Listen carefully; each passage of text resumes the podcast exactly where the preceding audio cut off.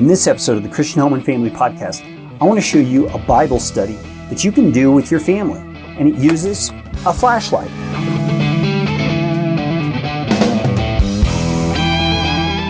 This episode of the Christian Home and Family Podcast is brought to you by my book, Recharge Bible Study Methods to Fuel Your Spiritual Growth. You can find out more at christianhomeandfamily.com slash recharge.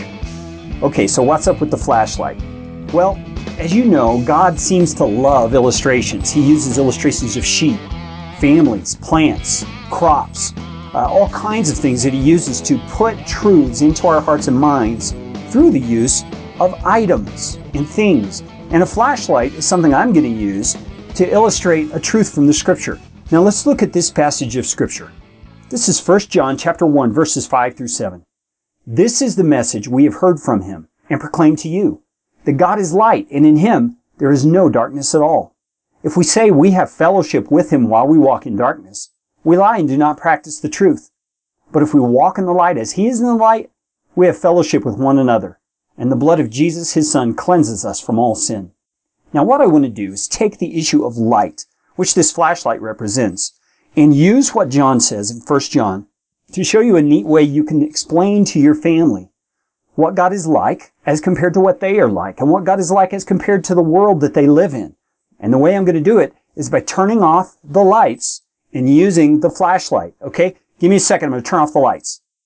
Whoa, that's pretty dark. All right. Here's the flashlight. Okay. You remember the spooky thing you did as a kid? Uh, here's the flashlight.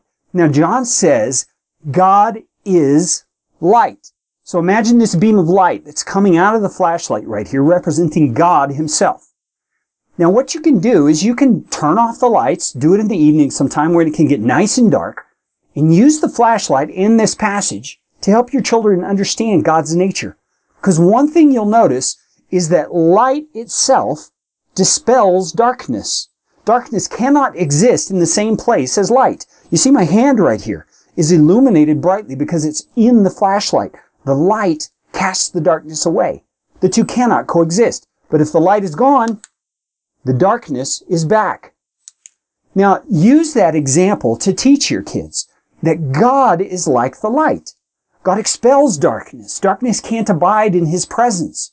And so if there's darkness in our lives in the form of sin or disobedience or anger that's inappropriate or, or lying, those things are like the darkness. And they've become something that God's light is not shining on. And so the key to us as a family, living in the light, is to stay close to God. He's the light. He helps us to expel the darkness. Okay, I'm going to turn the lights back on here for a second. So that's just one idea of how you can use the imagery in scripture to teach your children and even teach yourself the realities of God. That's how John did it. That's how Jesus did it. That's how the apostle Paul did it.